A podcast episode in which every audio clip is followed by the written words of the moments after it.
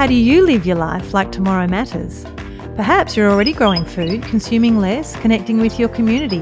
Perhaps you're already thinking hard, keen to see the world a little slower, greener, healthier. But where to begin? Here on the Future Steading podcast, we dig deep into the hearts and minds of blissfully normal people doing bloody amazing things, unearthing their moments of contradiction, their hopes and fears for the future, and what galvanises them to action, in the name of inspiring all of us to do a little more in shaping a better future today.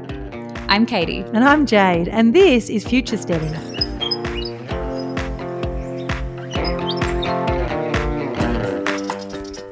Hey, hey, thanks for tuning in.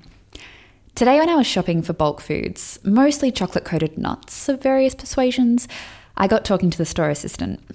She was one of those effervescent older women with silver hair and a sparkle in her eye. And as we took our conversation beyond polite inquiries and into the realm of relaxed chatter, she told me she was meant to get married in Sydney last Saturday. I obviously needed to know more and listened in as she recounted how her partner had out of the blue on a multi day hiking trip while they were both covered in March fly bites and blisters, got down on one knee and asked her to be his wife. They'd already been together 13 years, co raised her children, and never contemplated getting hitched. But these two retirement aged folks, with their shared passion for nature and steady love, had decided to make it official after all that time. Of course, COVID crashed the party. And as she told me this with watery eyes and a sigh, it made me think of all those people, probably you or folks you know, who've had a real hard time of it lately. From weddings to funerals to reunions to whole livelihoods, not much has escaped this pandemic unscathed. And as our borders close and cities lock down, and many of us face loneliness and uncertainty, we here at Future Steading just wanted to acknowledge the shittiness and send some kind of invisible and etheric podcast love your way. We really hope you're hanging in there, and we're thinking of you. Today's guest is like plantain salve on a nasty scrape, a soothing and healing soul with a heck of a way with words. Annie Raser Rowland co authored two of our most treasured books The Weed Forager's Handbook and The Art of Frugal Hedonism, and she has a third on the way. Annie and I covered a lot of ground from hitchhiking adventures and planting yourself in new places to chronic health conditions, choosing life over career, and controversial acts in the face of climate change. This is a beautiful conversation. We say that every time, but it truly is. And hey, thank you so much to our Buy Me a Coffee sponsors for this last little while. You are the cheer people who keep us going and the cream in our cup of tea. Thank you to Farm Off the Freeway, Kim Cronin, Christina, Suzanne Pickles, Jenny at Milk Bread Eggs Honey, Ange Cardi, and Melissa for your generosity. If you'd like to contribute to the show and help us pay our monthly host- hosting fees and sanity bills, you can head to buymeacoffee.com slash futuresteading. And now we hope you enjoy the dulcet and dreamy and goddamn mind-blowing tones of Annie Raser Rowland. Catch you later.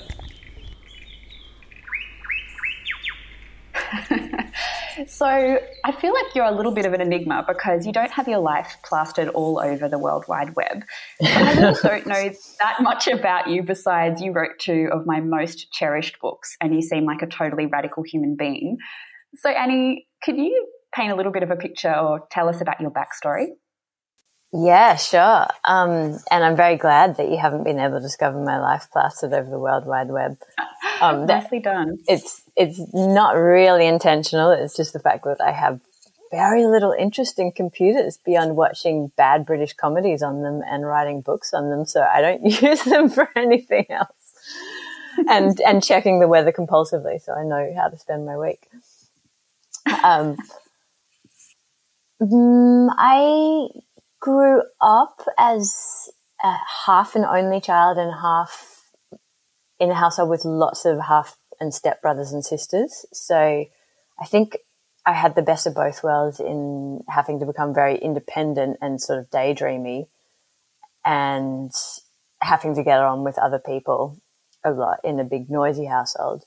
Um, so yeah, the single parent household was my mum's household, and I had to learn how to be really responsible. And because she was at work, how to help make sure that dinner was on the table, and how to pack my own lunches and help with the cleaning. And but she was fabulous at teaching me how to budget from a really early age, and how to clean things and cook things and be a kind of helpful human being around the house rather than a tax on her because she had to as a single mum.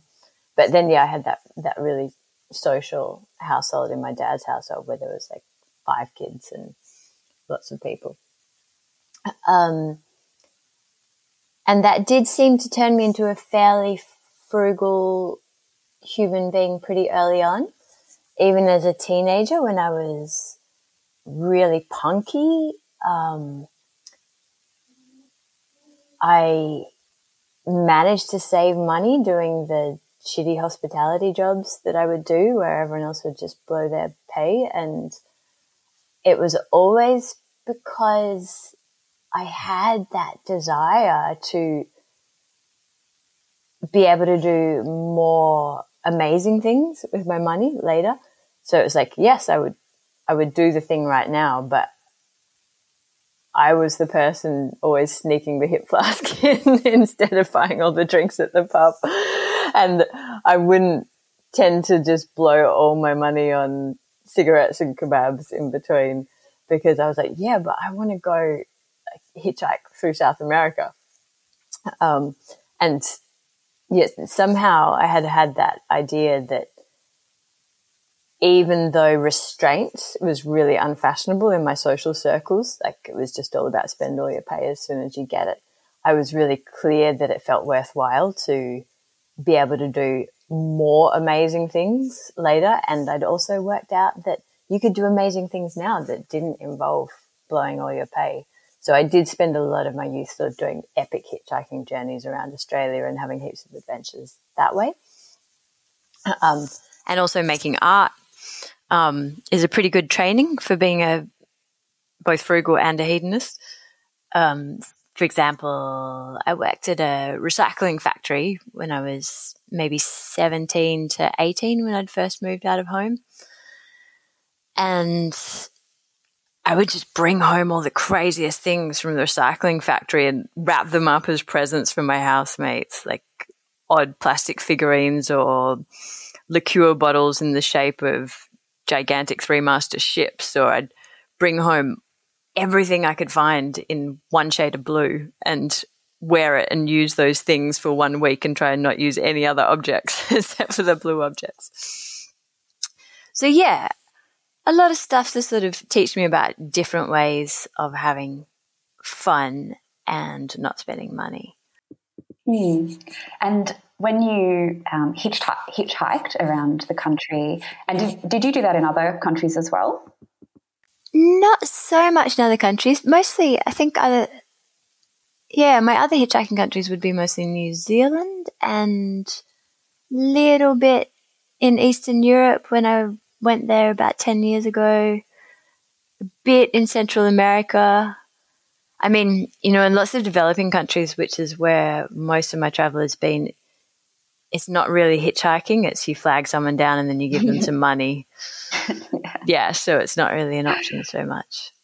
Yeah, no, I'm intrigued because I have friends who are really into hitchhiking and they always say we have such a skewed perception of, of danger and of humanity's um, you know evils and then a lack of faith in our in our grace and our generosity did you find that people were on the whole pretty generous and not serial killer esque well yeah i mean i'm here so i didn't get serial killed um, um, yes i found that there was a perverse thing where so many people that picked you up would say, I'm only picking you up so one of the bad people doesn't pick you up. I wouldn't usually pick up a hitchhiker, but I'm just worried and I don't want one of the bad people to pick you up. Um, so you would have nice person after nice person after nice person after nice person who was saving you from all the evil people that they perceived to be out there. Um, and I found it an amazing way to get around. It's I mean, it's a shit often. It's, it, you can end up standing by 45 degree roads in clouds of dust for five hours straight, running out of water gradually. But it doesn't happen that often if you do it well. And people want to tell you their life stories because they're sort of in this bubble with someone they know they're never going to see again.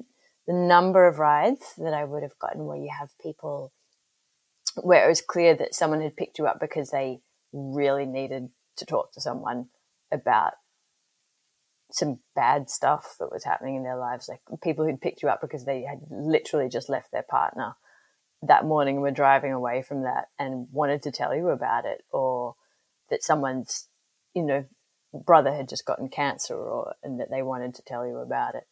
Um, you're sort of this amazing blank slate for them to dump their stuff onto safely, and that was really interesting. Plus, you get people who hitchhiked a lot when they were young often and have got really good stories to tell you from that and they'll tell you about what the country what the place was like when they were hitchhiking or you also get lots of farmers um, which because i'm pretty interested in how landscapes work and how humans interact with them that you get to ask them all the questions that they usually really like answering about when it rains there and what happens then and how much that river swells by after a big rain event and what they grow in the between crops if they're doing a fallow a fallow planting or yeah um, really really just dense nutritious information in terms of if you're comparing it to taking a bus somewhere or driving somewhere.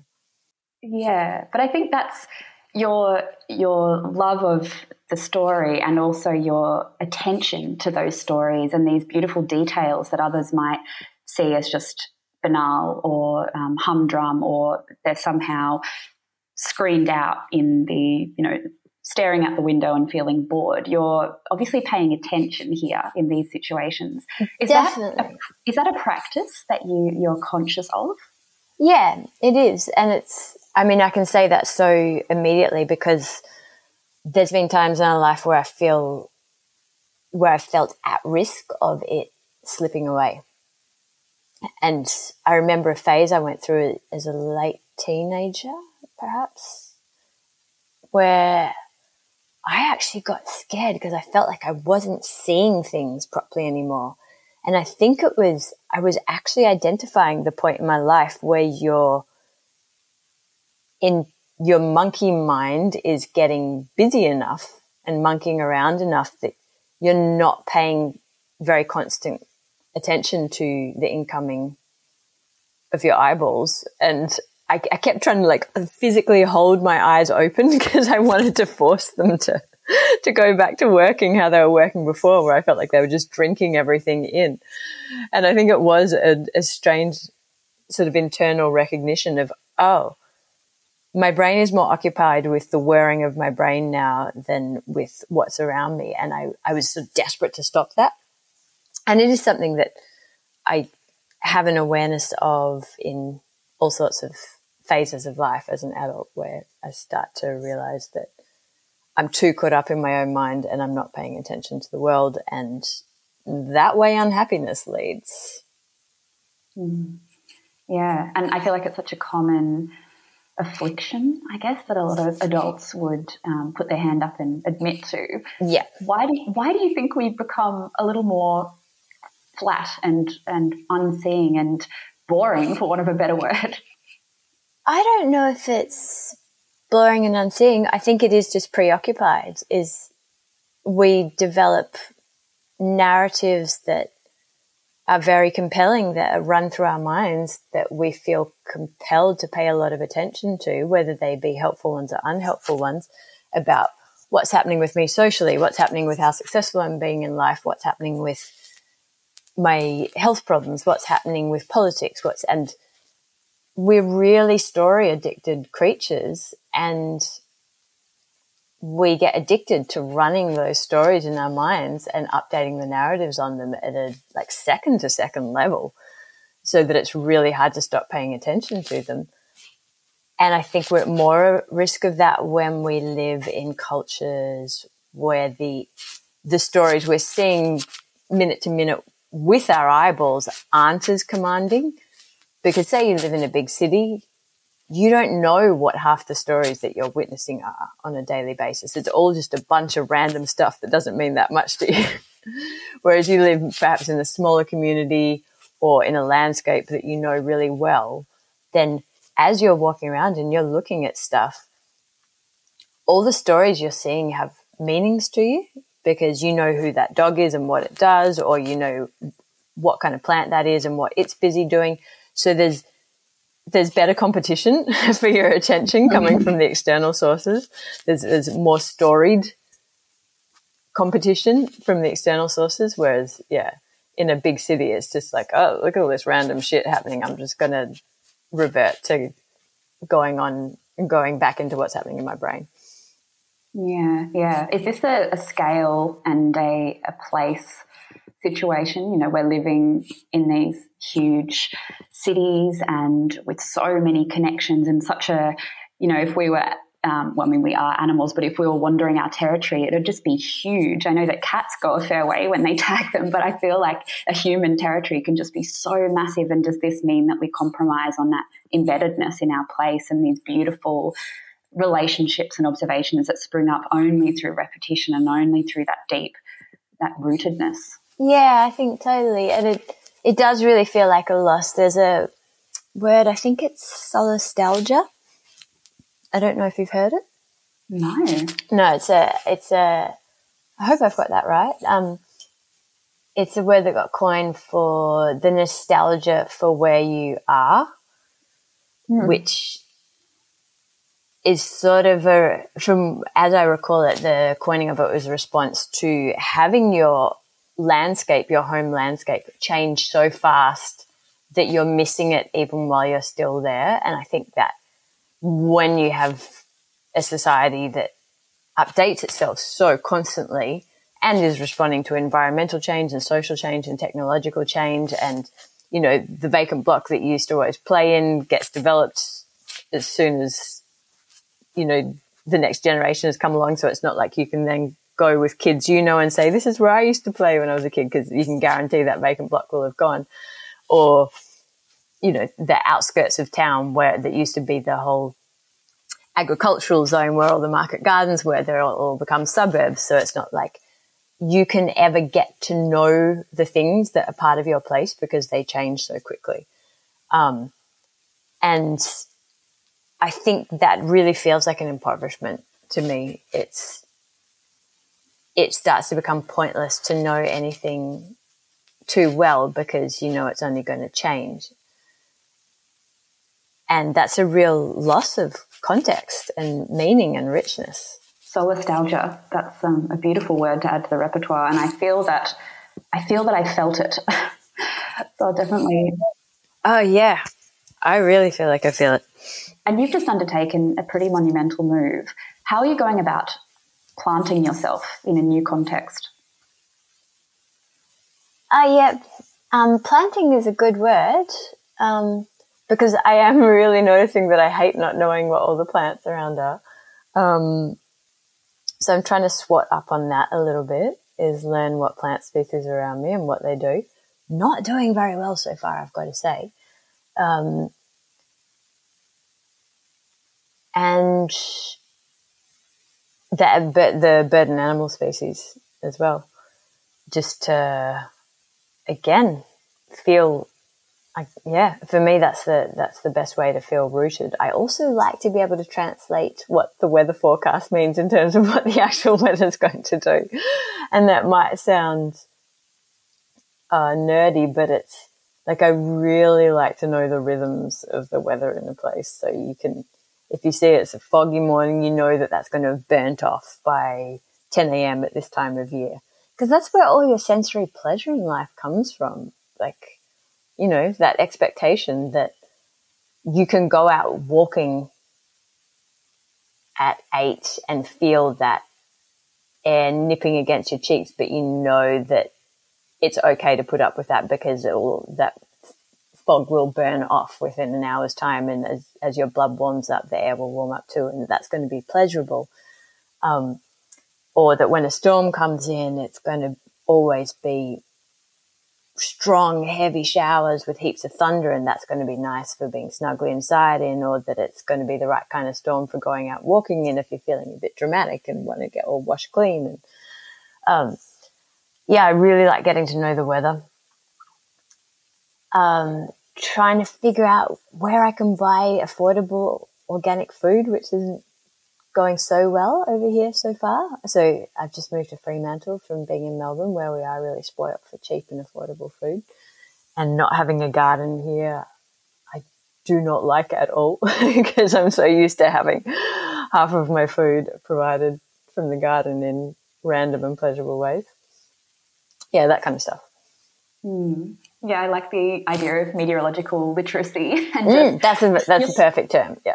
Yeah, you're so right. Like this is this is what I find really challenging about Melbourne because it is, you know, that really stale joke about if you don't like the weather, just wait five minutes, and it is really unpredictable. But I'm sure there are rhythms and patterns that I will be learning over time. And mm. I think there's also a reason we talk about the weather. Like it is inherently interesting and it is, it does dictate our movements or at least our enjoyment, as you say. So I think that's a really beautiful um, avenue of exploration for people because I know, I think a lot of, we move so much and I move so much and that feeling of displacement is, is pretty constant. So we can get to, get to grips with the weather and feel a little more at home. Yes, I never find conversations about the weather dull in the way that they're purportedly meant to be. It is not conversation filler. It's it's important. I think my geography teacher, my geography teacher at high school said, "Weather makes landscape, and landscape makes culture," and that stuck with me because it's damn true. And I will confess, at the risk of offending all of my dar- darling Melbourneites, that. Um, that has been uh, it's been another incentive for my move is that having grown up here, I have missed for my whole two and a half decades in Melbourne. I have really missed the clarity of the seasons that have these really distinct flavors to them. And for that reason, part of my favorite weather in Melbourne is the angriest part of summer where you'll get just stinking hot heat waves followed by these storms and then a cool phase because at least it has this real rhythm and predictability to it that you can get stuck into. it's like, yeah, I can get my teeth into this. so you mentioned getting to know some of your local plants. How did you get to know plants in the first place? You wrote the Weed Foragers Handbook in collaboration with Adam Grubb. What, where did the weeds love come from? I can pretty much give Adam Grubb direct credit for that in that I moved into a share house with him in my mid 20s and uh, he was just beginning to learn about some, he'd gotten a, a really tiny little book um, that talked about edible weeds and he was just beginning to learn about a few things in the backyard and he said, let's try picking some of this. And he cooked up this omelette that had a whole bunch of fat hen in it. And I was like, that's delicious. And there's like forests of it in the backyard. And then I just started learning about the other plants. And it was, I mean, I have seen this journey repeated for so many people is that once your eyes open to plants in that way, you see the landscape in a completely different way. It's all a surveying for food, um, which I think maybe our brains tip into that space so easily because it's really a big part of what they've been designed for for most of human history because it comes on really fast that your eyeballs just become this plant filtering laser picking out everything that's edible. Even when you're going quite fast like riding a bike or going for a run or something you'll be like nice patch of mallow there. Mm, good dandelions there. And you you store all that information in your head really efficiently. Um, so yeah, then it just sort of became absurd to think of getting greens in some other way. Like, really, would I go to the, to a shop and spend four dollars on buying a lettuce that's wrapped in plastic and that has been trucked 200 kilometers and that I won't use all of before it goes slimy when I could just go into my backyard and snip off some chickweed into my salads, that's really seems like a much better deal for everyone. For my wallet, for my health, because uh, most weeds are a lot higher in nutrition than standard cultivated supermarket greens are. And obviously ecologically, because it's a food with zero environmental impact. Um, which almost feels like something you shouldn't be able to say because we've we're so if you're educated about food miles and so on, you get so used to the idea that to be a human living and eating, that you are doing damage on some level, which is an awful feeling when you have that awareness. And so there's something just, it's a balm to discover that there's food you can eat that has zero environmental impact. It was just growing there. I mean, homegrown veggies are great, don't get me wrong, but you still watered them and probably bought bags of fertilizer or manure that was moved around by petrol powered machines and it was wrapped in some plastic and whereas a weed it just grew itself and then you just ate some of it and then it grew some of itself back. It's really really clean. And so yeah, yeah, i mean i'm a pretty good uh swat when i want to be so i got stuck into whatever books and resources were available and learnt more and more and did a little bit of experimentation um, on good ways of cooking things and gradually made weeds a really big part of my diet, as in they would supply basically all of my both fresh salad greens and cooking greens, and lots of the herby kind of component as well. And yeah, that happened. yeah, I really think weeds need a rebrand because even just weed. You know, it's it's actually now I look at them as earth healers. You know, like mm. warriors going where no other plant will to to bring up the nutrients or cover the ground. Or they're doing all these amazing services and. You know, I can understand an agricultural point of view and the problems that they can cause in that situation. But I also feel like, man, we spend so much time battling weeds and they're actually trying to help. Yes. and um, and yeah, when they pop up in my garden, like I kind of cultivate them now. So I'm seeing them all come up amongst the Mizuna and Tatsoi, and I'm like, yep, that's that's my free my free salad. That's like the the cream on the top, and I'm just going to pick them. And this is beefing up all the other things that I'm growing. And so I don't know if there are some not uh, some new words we can use for weeds or ways of celebrating them because damn, they're like so generous and giving. Yeah, I mean, if there was some word that summarized almost the red cross of the plant kingdom, that would be it. It's they go and they go, oh, this soil is too exposed, or this slope keeps getting scoured by torrential rains and having all of its stability washed away, or um, this area is baked hot in sun and windswept.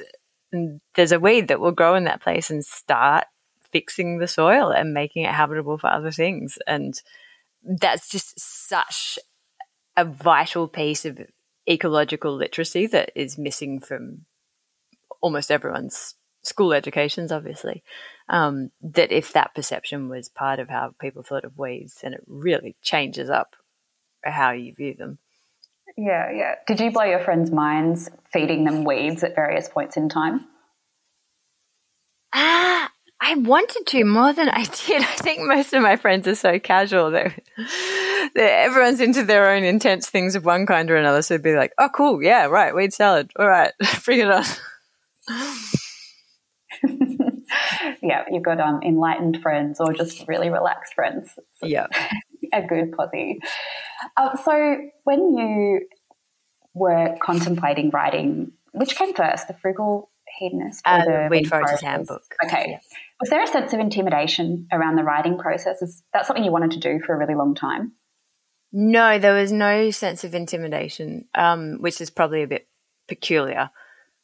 I, I'm not sure why, but I haven't ever been prone to much of that questioning of, am I fit for this? It's sort of if I feel like I've got the real impetus to do something and something that I want to say or show or share with people, then I know that I can probably manage it. Like that urge comes only after I've got so much that's already busting out that I think people want to know about that I can feel pretty confident that it's worth doing and that I can do it. Um, I know a lot of people have a lot more self doubt than that, and I'm bliss- blissfully free of the stuff. Um, and it was, I mean, with both of those books, it's been a really clear thing of at no point before the first one did I think I want to be a writer. What shall I write about? It was there's stuff here that people keep asking me about, and that there's a patently a really strong desire for more information on. And there's nothing out there that exists that's doing that job, which is why people keep banging down my door to ask me about it. Um, I'll tell people. So it sort of came from that direction instead. See, I mean, it's a pretty luxurious starting point to try and create anything is when when you have the sense that it's it's wanted and it's needed. I think that's actually the natural the, the natural order of things, and um, I get a bit. I I feel exasperated when there's this whole universe of like online courses and all of this marketing apparel that you can subscribe to online, and I always think yeah, but what are you actually selling? Like, what is the meat of your offering? yeah. Like, you put this amazing sales pitch around it, but like, what's the thing? yeah. So I, I think it's really beautiful that you're meeting a need and filling a niche. Yes. Yes. Yeah. It's a much more satisfying way to do it. Although I have to confess that now I'm writing a novel that definitely no one has banged down my door to write. So, um, Ooh, can you tell us a little bit more about that? Um, it's very fun to do. so, I mean, I guess I'm lying in when I said that I'd never wanted to be a writer because as a kid, I think it was one of my ambitions because I knew that I loved writing. Um, and I've never stopped kind of writing, not quite diaries, but odd collage scrapbooks that have uh, stream of consciousness or short stories or poems or rants or combinations of all of the above. At this point, I think you'd pretty much call most of it creative nonfiction. Um, and it's nice to finally have a term for what I've been writing all this time. Um, and so I have never really stopped writing in that way. And I suppose after writing two nonfiction books, I was feeling the frustrations of having to bend language to a clear purpose all the time when I actually just adore language and using it in skewiff ways and fruity ways and painful ways and evocative ways and hyper abundant ways and mean pared back penny pinching ways so much that I just want to get to use language for the sake of language. So I went, okay, I get to write a novel now. And it's, uh, I don't know if I should give the, the premise away. Um, it's based very loosely on the Hansel and Gretel story, but set almost with semi scientific writing peppered throughout it. So it's a, a, a realistic retelling of the Hansel and Gretel fairy tale, but set in a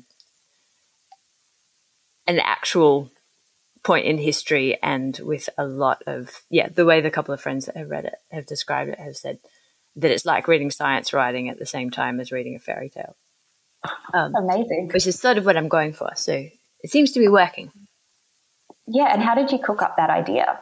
Did that just come to you or were you scratching around no it came to me yeah. I had been going to walk the bibbulmun track which is a two month long walk in Western Australia. Um, and that was right as lockdown, as, as COVID kicked off last year. And I'd posted all my food parcels to collect it at the small towns along the route and had packed my backpack and had flown to Western Australia and was set to get on the bus to take me down to the very bottom of Western Australia, which is where then I was going to start walking all the way back up to Perth. Um, and the very day before I was due to catch that bus, lockdown started being implemented and they shut interregional travel in Western Australia. And then they said um, that you have to go back to Victoria right now or you possibly won't be able to get back there. And so I went back home and I was feeling really like I'd been looking forward to this massive, intense thing this, you know, two month long physically grueling solitary challenge. it's something that you get quite psyched up for. And then I was listening to a history podcast that was talking about how volcanic eruptions had possibly, a string of tropical volcanic eruptions had possibly triggered a huge famine in the 14th century that lasted for about three years but killed 40% of the population in lots of northern Europe. And that cannibalism and infanticide had been part of the result of that famine because people were so desperate. And that then tied for me into the Hansel and Gretel story. And I suddenly thought, I want to write a novel where it comes from the point of the volcanic eruptions and how that precipitates this famine and how it leads to this story occurring. And so then I started. and so I did that through lots of lockdown and I'm just sort of finishing it up now. Wow, what incredible timing. Yeah, yeah, I'm really sad I didn't get to do the walk, but I'm happy to have written a novel instead. Yeah, well, actually, I have a friend who was doing that walk when COVID kicked off, and oh. she actually got stuck for a long time and oh, had to wow. just keep walking. So, wow. Um, yeah. But she had an incredible experience, obviously. But I think that um, not being able to get home and just being living and living between, you know, IGAs in towns and um, yeah, yeah, it was a pretty pretty interesting time. That would have been very intense, I can imagine. Yeah, yeah. But it, it makes me it makes me wonder. So you know, you've written, you've almost finished this book, and you carved out, you had carved out a couple of months to go and do this amazing walk. How do you orchestrate your life so that you you have this time to um, put towards the things that really matter to you? Ugh. Two years ago, I would have said it's just because I'm very frugal and that means I can be really flexible about my work. And I've always chosen to do a job slash jobs where even when I've been asked to become full time or permanent staff, I've always said, no, I just want to stay casual um, so that I can choose my own hours a lot more. I mean, obviously, you need to work around the employer's needs too, but I've always chosen that. And even in relation to the books, I've often chosen to turn down requests to do stuff that will be a lot more involved.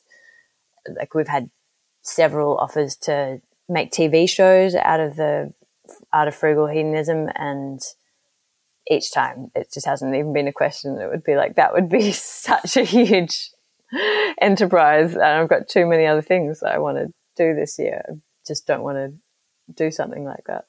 Um,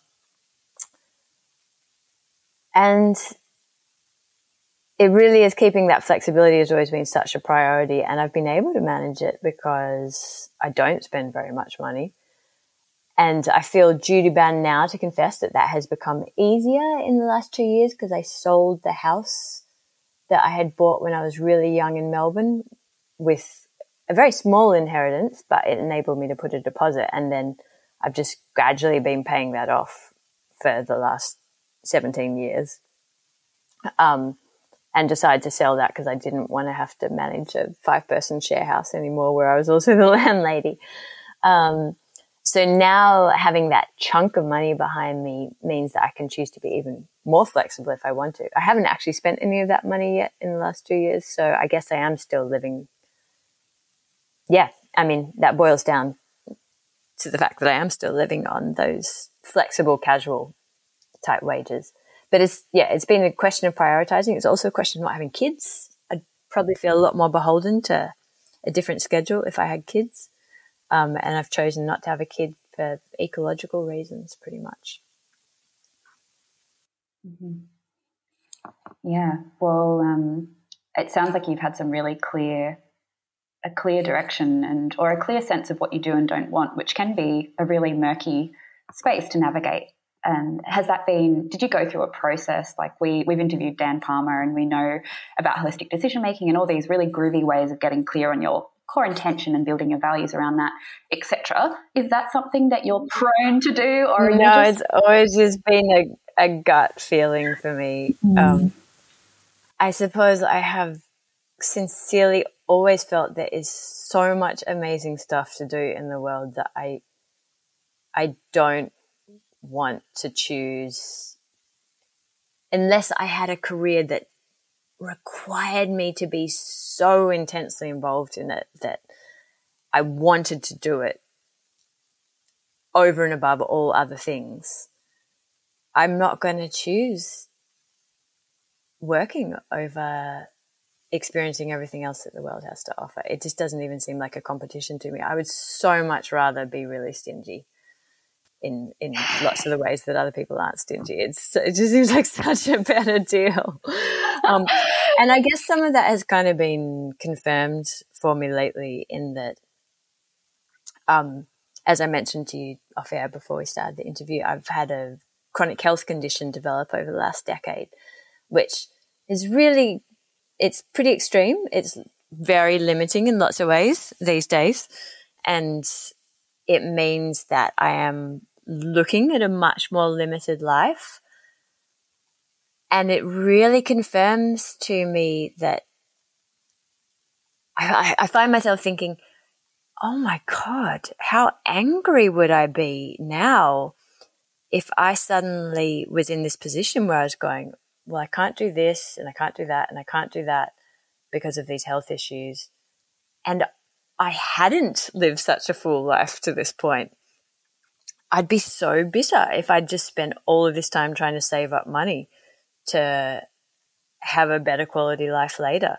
Whereas because my health now means that it's quite hard for me to travel easily and um, to move around easily, then because of, yeah, I won't go into the limitations, but dietary and massive allergies to all sorts of building materials and stuff that means I can't sort of go stay in random houses and uh, hotels or anything like that.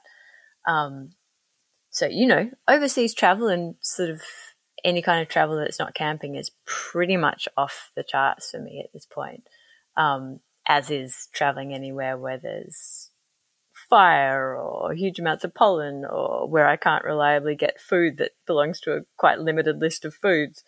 Um, so I am really looking at this life that's a lot more contained and focused on a small number of things.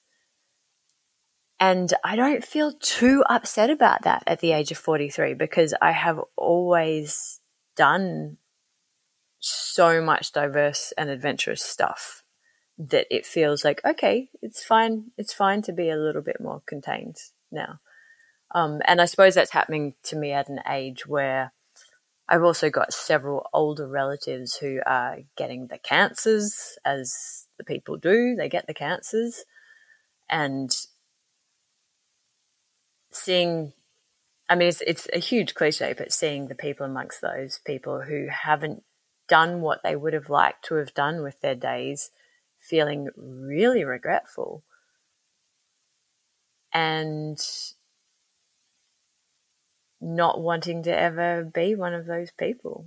Um, yeah, I'd, I'd, I'd rather work less and not eat out and not buy new clothes and spend lots of my day at the beach, which is what I'm currently doing.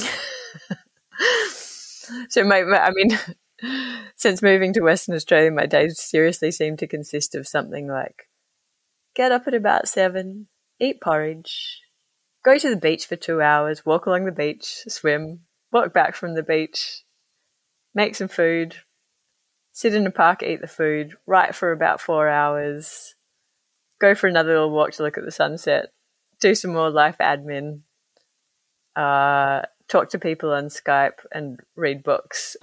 that's an average day. And I look at it and go, God, this is ridiculous. yes, you're living like a, a uh, English aristocrat, the level of luxury that you expect to be built into your average day, Annie. I love that. It's so, it makes so much sense and it's so beautiful. And I feel like, you know, I, I have a little shades of that. Um, no beach here in Melbourne, I'm afraid, but shades of that approach to life. And my partner and I are kind of doggedly wedded to this idea that we don't want to be doing bullshit stuff and we're happy, you know, we're happy to work. And I feel like every minute of the day you're working at something, you know, whether that's blinking your eyes or, um, you know, making a meal. But this is this is the real work of life. But all this other, you know, bureaucratic stuff or like logistical things that don't really seem to contribute I find really hard to give my my love and attention to, and I want to be giving love to the things that I'm doing, and and yet I, I think that it's so easy for people to level criticisms at. Well, I, I, don't know. Maybe I'm imagining it that people might think, "What are they? What are they even doing? What are they doing with their life? Like, what are these? What are these criticisms? And do you think people are just um, bitter, or no? You're not imagining them. Um, they're definitely there. I've you know, I've run into them a few times. And uh, I think there's a mixture of bitterness and jealousy and just the sense of the most core values that people have been brought up with being rumpled in a way that is distressing for them. Um, but, and I used to actually feel a bit guilty about that stuff, especially right after I sold my house when I went, oh my God, I've spent my whole life having just so little money and now I've got this big lump of money. I'm so privileged. It's revolting. Um, but then I thought, well, the option is to either keep trying to make more money so that I'm even more privileged or to continue being a really, really low consumer and trying to spend my life energies being really good to people and producing work that I think is beautiful and makes the world better. Um, and I know which one of those sounds better. Is it now? It almost seems gross to me when people have something approaching enough money to leave a, lead a decent and low consumer life on to keep trying to work more unless you think you're doing work that is clearly really good and important. Um, but to you know just keep trying to accrue more money by having work that's happening in a dubious space that you're not sure contributes to society but is just based around the need for economic growth should really be questioned in my book. like it doesn't add up to a very good society when everyone's doing that. Yeah, I mean, I fight with that Protestant work ethic upbringing, which says that to work is the honourable and good thing to do.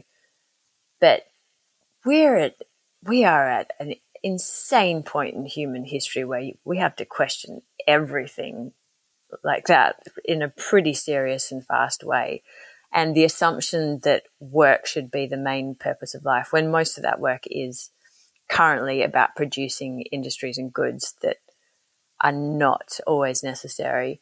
It really it really does need to be questioned as a basic premise. And if you can just consume a lot less then and to, and work a lot less that's really patently a better ecological contribution to the world. And if it makes your own life better then I'm not going to make anyone feel guilty about that.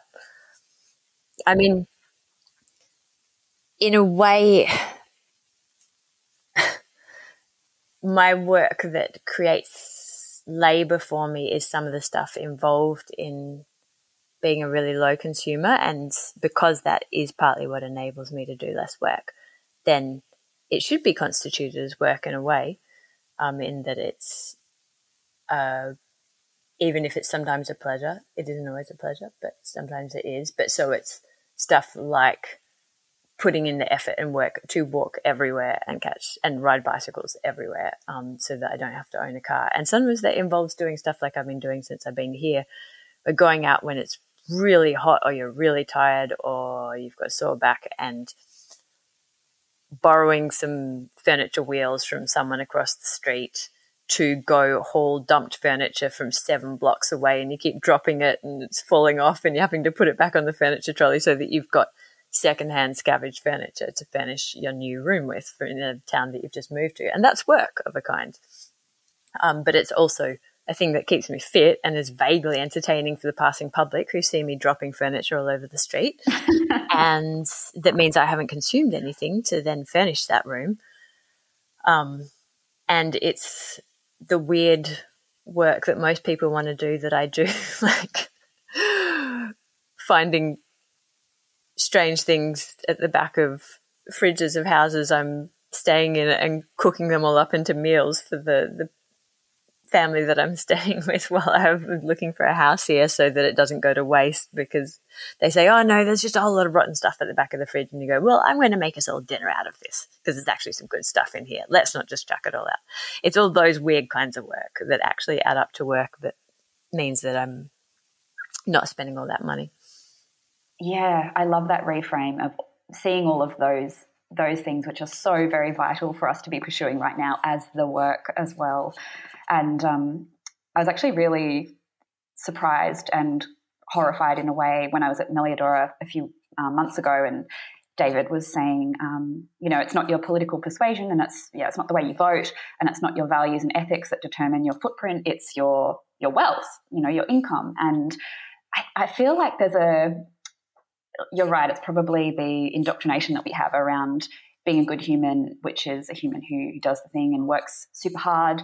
But this is also problematic in terms of accumulating so much wealth that we we take the route of convenience, and that's such a human thing as well. You know, mm. like I always joke that my my values are pretty much tied to a financial limitation that I might have. So it's so convenient that it all lines up that I can be super frugal. yeah. because I think if I did have that option, maybe I would be a grotesque consumer, but I just don't have that option.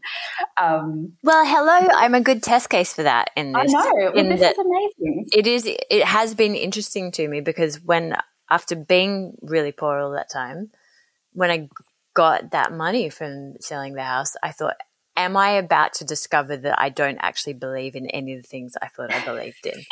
and it appears it is not even the tiniest bit true. Because oh, as I said, I haven't spent a cent of it yet. I've just kept yeah. doing exactly what I've always done. I think I did a few things like um, uh, bought myself a really good raincoat. Um, that was that was really good. And I've probably done a few more things since then, like um, pay for massages. I think, yeah, yeah, yeah. Um, no, you're a perfect case study, and I love I love this um, this proof that we're getting that it, it, can be done, and you can hold fast to those habits and routines that you've you've amassed over the years. Yeah. Well, they they serve me well is the thing, and I believe in what they I believe in the pattern of a society that they are part of, uh, and I want to perpetuate that society that they are a part of. Um, not as in the broader society that is creating all these opportunities for scavenging and waste, but the practices of a culture that that does scavenge and um, use use ends of things and offcuts of things yeah. and forgotten things. Mm-hmm. And what do you think? You know, you mentioned the uh, the cataclysmic kind of shift that we have to undertake together collectively to get this shit sorted. Mm. What are the kind of things that you would suggest or that you would feel are important for people to do? Uh, this is where you always get into the real risk of massively upsetting lots of people component. Is the first one that is more approachable, I think, is because it's so laces through all of our culture and how we interact is our approach to food. Um, I think, I mean, number one, food actually accounts, the food we consume accounts for an enormous part of our carbon footprints. I think it's 40% last time I looked. Um, so it is actually substantial. Um, and the fact that we waste 40% of the food we buy is it's straight away that we can halve half of our carbon footprints if you take my meaning. 40% of 40%, not quite half, but, um, and I think, uh, mindset around food being valuable and something that should not be wasted really it creates those structures within our brains that think about preciousness and waste a lot better um, because once any time you let half a loaf of bread go off, you start thinking of that as, oh, well, that half a loaf of bread represents X hundred liters of water in growing that wheat, or and X liters of petrol in the the trucking of that bread and in the manufacture of the plastic bag that it came in.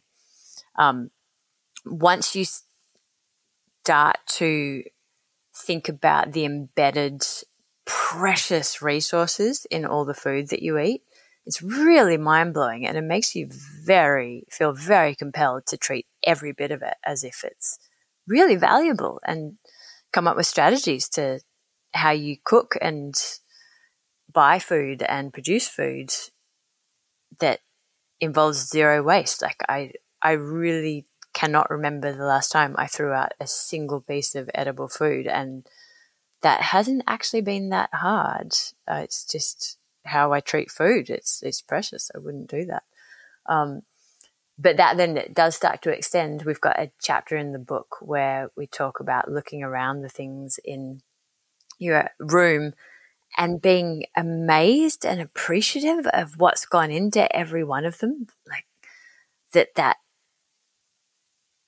uh, chair that you're sitting on has got plastic nubs on the end of its legs that have been extruded from melted down petrochemical products that were pulled from the center of the earth and were moved 10,000 miles from China to get to you. And you don't then just think of that as another piece of shit that should be dumped on the street, even if it's a slightly crummy chair that's not as fashionable as the chair you might like. If it works well, you go, that is an amazing item to own and for humans to have produced. And if I put myself in the context of a human being in 1300, I would look at that chair and go, wow, I am proud to have that. I've done pretty well for myself.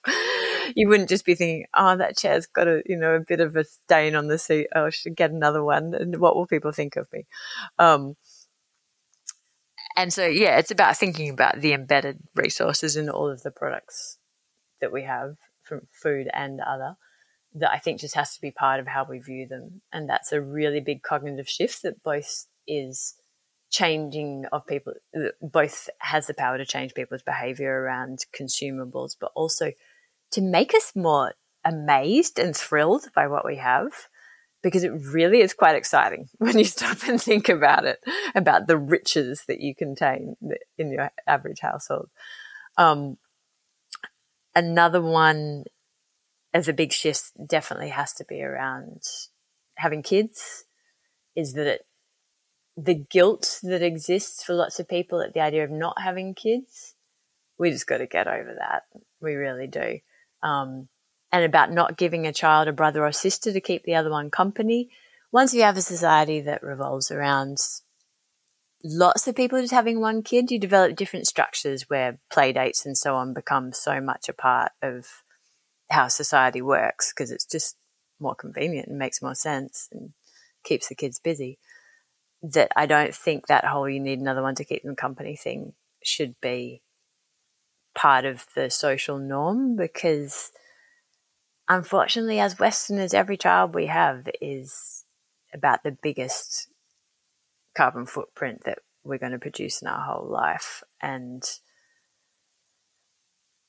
if you don't want to have kids, if you're not really sure that you want them, don't have them. We don't need any more human beings. As wonderful as yours would probably be, there's always going to be lots of other wonderful ones and invest some of your loving, mentoring, nurturing energy in the kids that are around you and other people's kids and helping to babysit them and so on. If you have a dying desire to be a parent, then yeah, have have a kid. But if you're not sure, then really stop and think about it pretty hard. Don't just do it because it's the social pressure, because we have reached a point in history where we can't just keep having children because it's expected.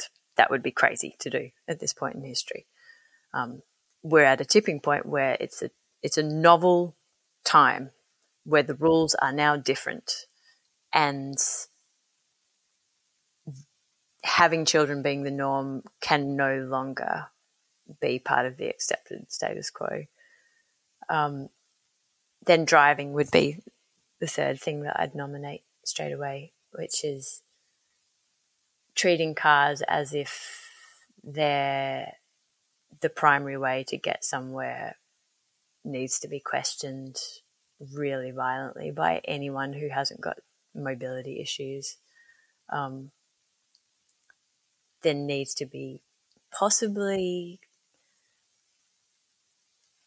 uh, changes in legislation to assist that, but I don't think that's going to happen. So the question that we actually encourage people to ask in the book around their car use is if you had to go hire a car to do this, would you still do it? Would you go through the effort of making an online booking or whatever, going to the street where you have to, the depot where you have to pick up the car from and hiring the car and then returning that? Because if you wouldn't go hire a car for it, you should probably figure out some other way to do it. So, you know, if you need to move some furniture or if you need to buy a whole bunch of really heavy stuff or you're, you know, stocking your pantry for the first time in a new house or you're um, going on a trip somewhere for the weekend or you've got an event where you have to move 20 kids and a bunch of party supplies, yeah, you'd probably say, yes, I'm going to go hire the car for that if you didn't have one. But if it's just to go to the shops, then you wouldn't bother.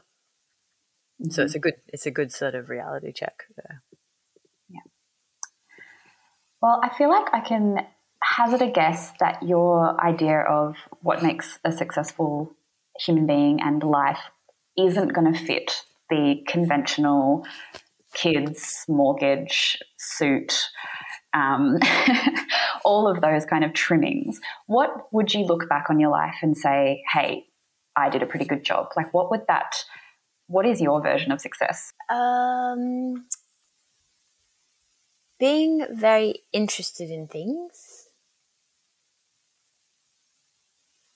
and not letting myself be scared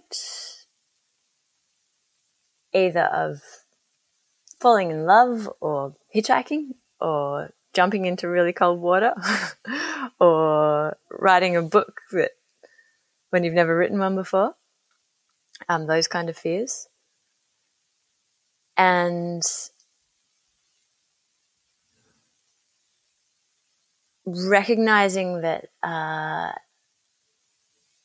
good times with human beings is not something to be lazy about. Um, it also comes up with the hitchhiking, actually, in that you're thrown unless you're just going to stay in a little bubble, you're constantly thrown in life to into company with a broad range of people and of all different kinds of values and mindsets.